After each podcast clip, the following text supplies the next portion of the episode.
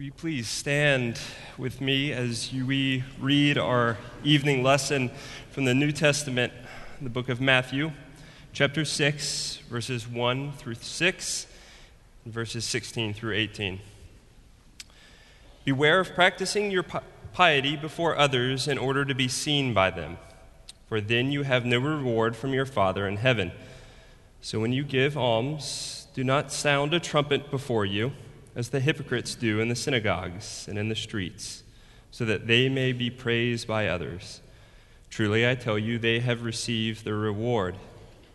But when you give alms, do not let your left hand know what your right hand is doing, so that your alms may be done in secret, and your Father who sees in secret will reward you. And whenever you pray, do not be like the hypocrites, for they love to stand and pray in the synagogues and at the street corners, so that they may be seen by others. Truly, I tell you, they have received the reward. But whenever you pray, go into your room and shut the door, and pray to your Father who is in secret. And your Father who sees you in secret will reward you. And when you fast, do not look dismal like the hypocrites, for they disfigure their faces as to show others that they are fasting. Truly, I tell you, they have received their reward. But when you fast, put oil on your head and wash your face, so that your fasting may be seen not by others, but by your Father who is in secret.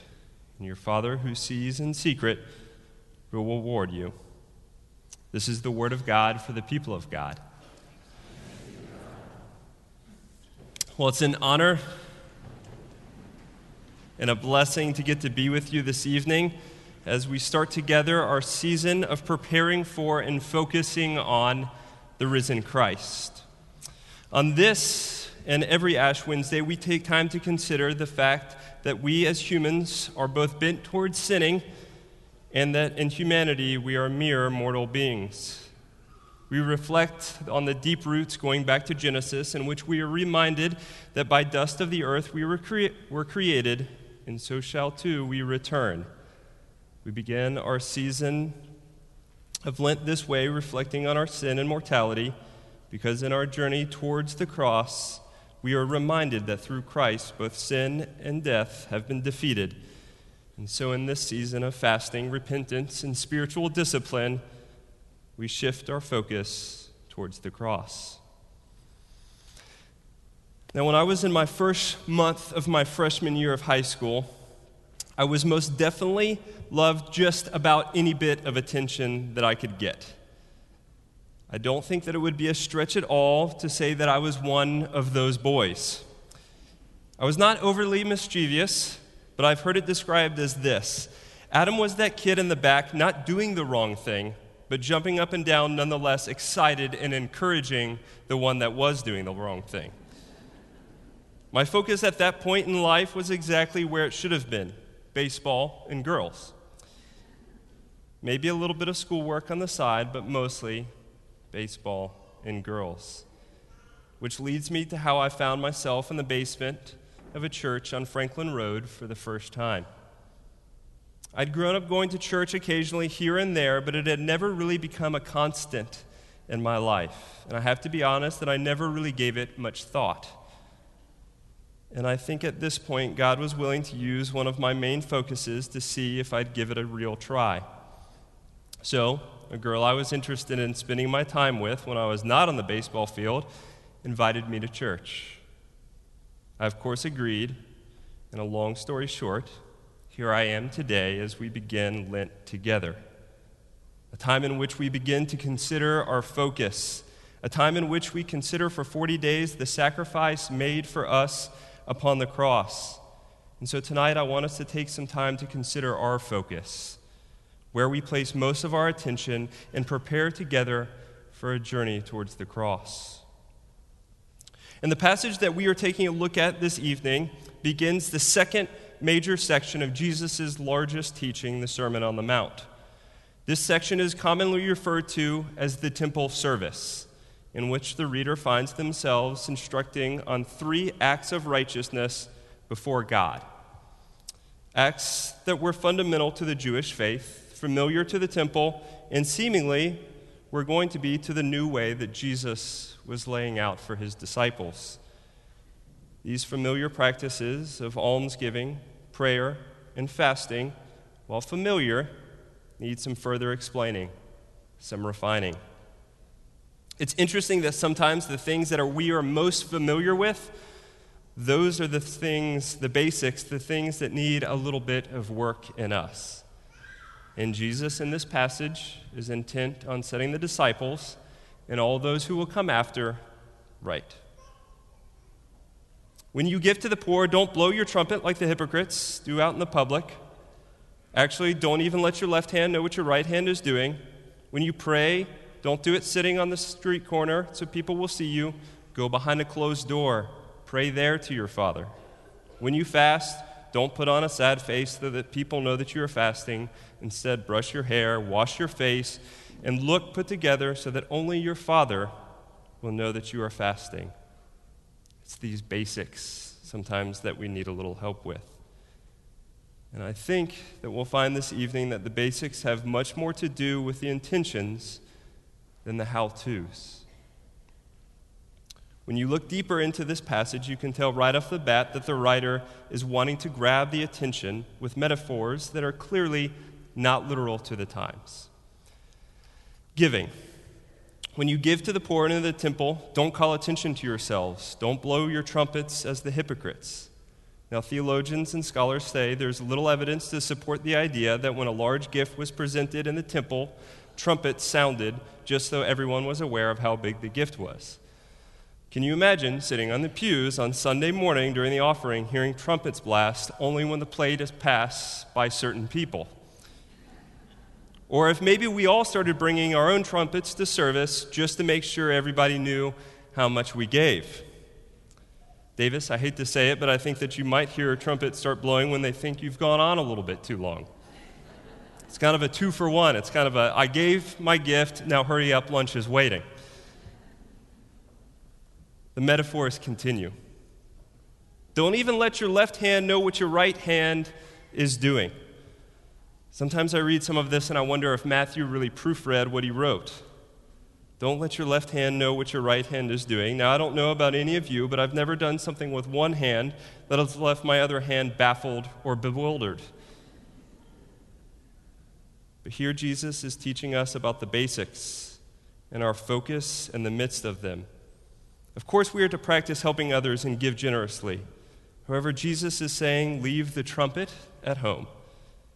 If your heart is delighted more by the amount of people that applauded you or liked your posts on social media than by the presence of the Holy Spirit that called you to serve, reconsider, says Jesus.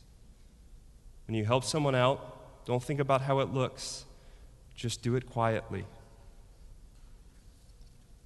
Jesus in this passage is not calling us to avoid the moments in which we will be able to inspire or call others by the side of our giving or serving.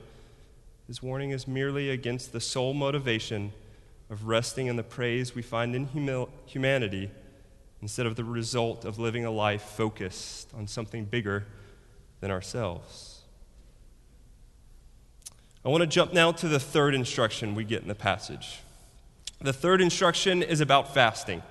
The voluntary abstention from food or other essentials for a period of time. Surely some of you tonight have just had your last Starbucks, or you're savoring the last little bits of moments you have on Instagram for the next 40 days, even while I preach. In the times in which this was written, some traditions would not only fast, but also put on sackcloth, cover their heads in ashes, and stop washing their bodies. So if you see me next week wearing a burlap bag covered in ashes and can smell me from across the narthex, I've not fallen on hard times, I'm just giving up Starbucks for Lent. The passage, however, does instruct its readers to fast slightly differently than the current times and traditions. When you fast, brush your hair, wash your face. Don't look like you're fasting, but only look that way to God. Jesus in this passage is starting to reframe some of the basics for us. and give us a new focus. I remember being in high school and going to visit my grandmother with my dad. It was about a 12-hour drive, and my dad chose to drive us through the night. I remember walking in the door the next morning, acting as though I had been deprived from all that was good in the world, just to hear, "Bless your little heart," from my grandmother. Little did she know, I had slept the whole time in the back seat, allowing my dad to drive the whole way. But I loved the sympathy. The focus here should not be on getting as much sympathy as possible, but tuning our hearts with empathy for what Jesus has done for us on the cross. So I want to go now back to prayer, the middle section of this passage, and honestly the one that stuck the most out to me as I spent time studying on this passage.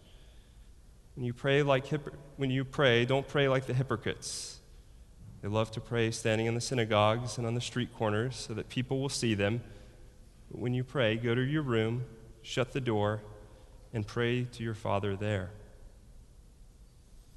The command here is simple. Make your prayer directed only towards God. Make God the only audience in which you are focused upon. As in our other sections, the action is not being the one being condemned here, but the motive for performing for others. The act of impressing instead of seeking a tuned heart to the God of the universe. Prayer, we are told in this passage, does not require a holy place, but rather the understanding that the presence of God in this place makes the most ordinary of spaces the holiest of holies. Don't seek to prepare for an audience that's fleeting, but rather sit and embrace the God that is big enough to create everything, yet personal enough to sit behind a closed door with you and with me. Don't fill your prayer with fancy words. There's no perfect formula. Just talk to God and align our hearts with His. Depending on the translation that you would read in tonight's lesson, the sections are entitled Showy. Showy religion, showy prayer, showy fasting. Showy. It's over the top. It's gaudy, it's loud, it's swanky, it's being Mr. Fancy Pants, it's bougie, it's flipping the bat after a home run. It's living in a way in which the biggest concern is directly related to how to get the biggest applaud. This whole section has little to do with the contrast between public and private worship or between external and internal behavior. The focus is upon who we seek our focus in the midst. Do we desire the pat on the back from our peers or the acceptance of a Savior? Because I have to tell you this evening, the praise from your peers will waver, but the act done on the cross, the acceptance we have received there, has not and will not change. We don't have to be showy because God's already done all the showing off. Personally, I don't want to be showy because I know if I follow the teachings of this passage, my life would look a lot more like me pointing at a Savior than me trying to be one. It will look like someone that admits I've got more to learn than I know and willing to walk a journey towards a cross because I know it will strip me of me and because I know when I get there, I don't have to climb up on it. It's already been done for me and for you. The journey of Lent, it changes our focus, and it's supposed to. The journey over the next 40 days is supposed to remind us of our mortality so we can strip us of us and be filled with a love that lasts in eternity. Earlier I said the part of this passage that stuck out to me the most was that middle section on prayer. I think it stuck out to me because of the way that the message puts it. It says it like this. Here's what I want you to do. Find a quiet place, secluded place, so that you won't be tempted to role play for God. Just be there, as simply and honestly as you can manage. The focus will slowly shift from you to God, and then you will begin to sense His grace. The focus will shift from you to God, and you will begin to sense His grace.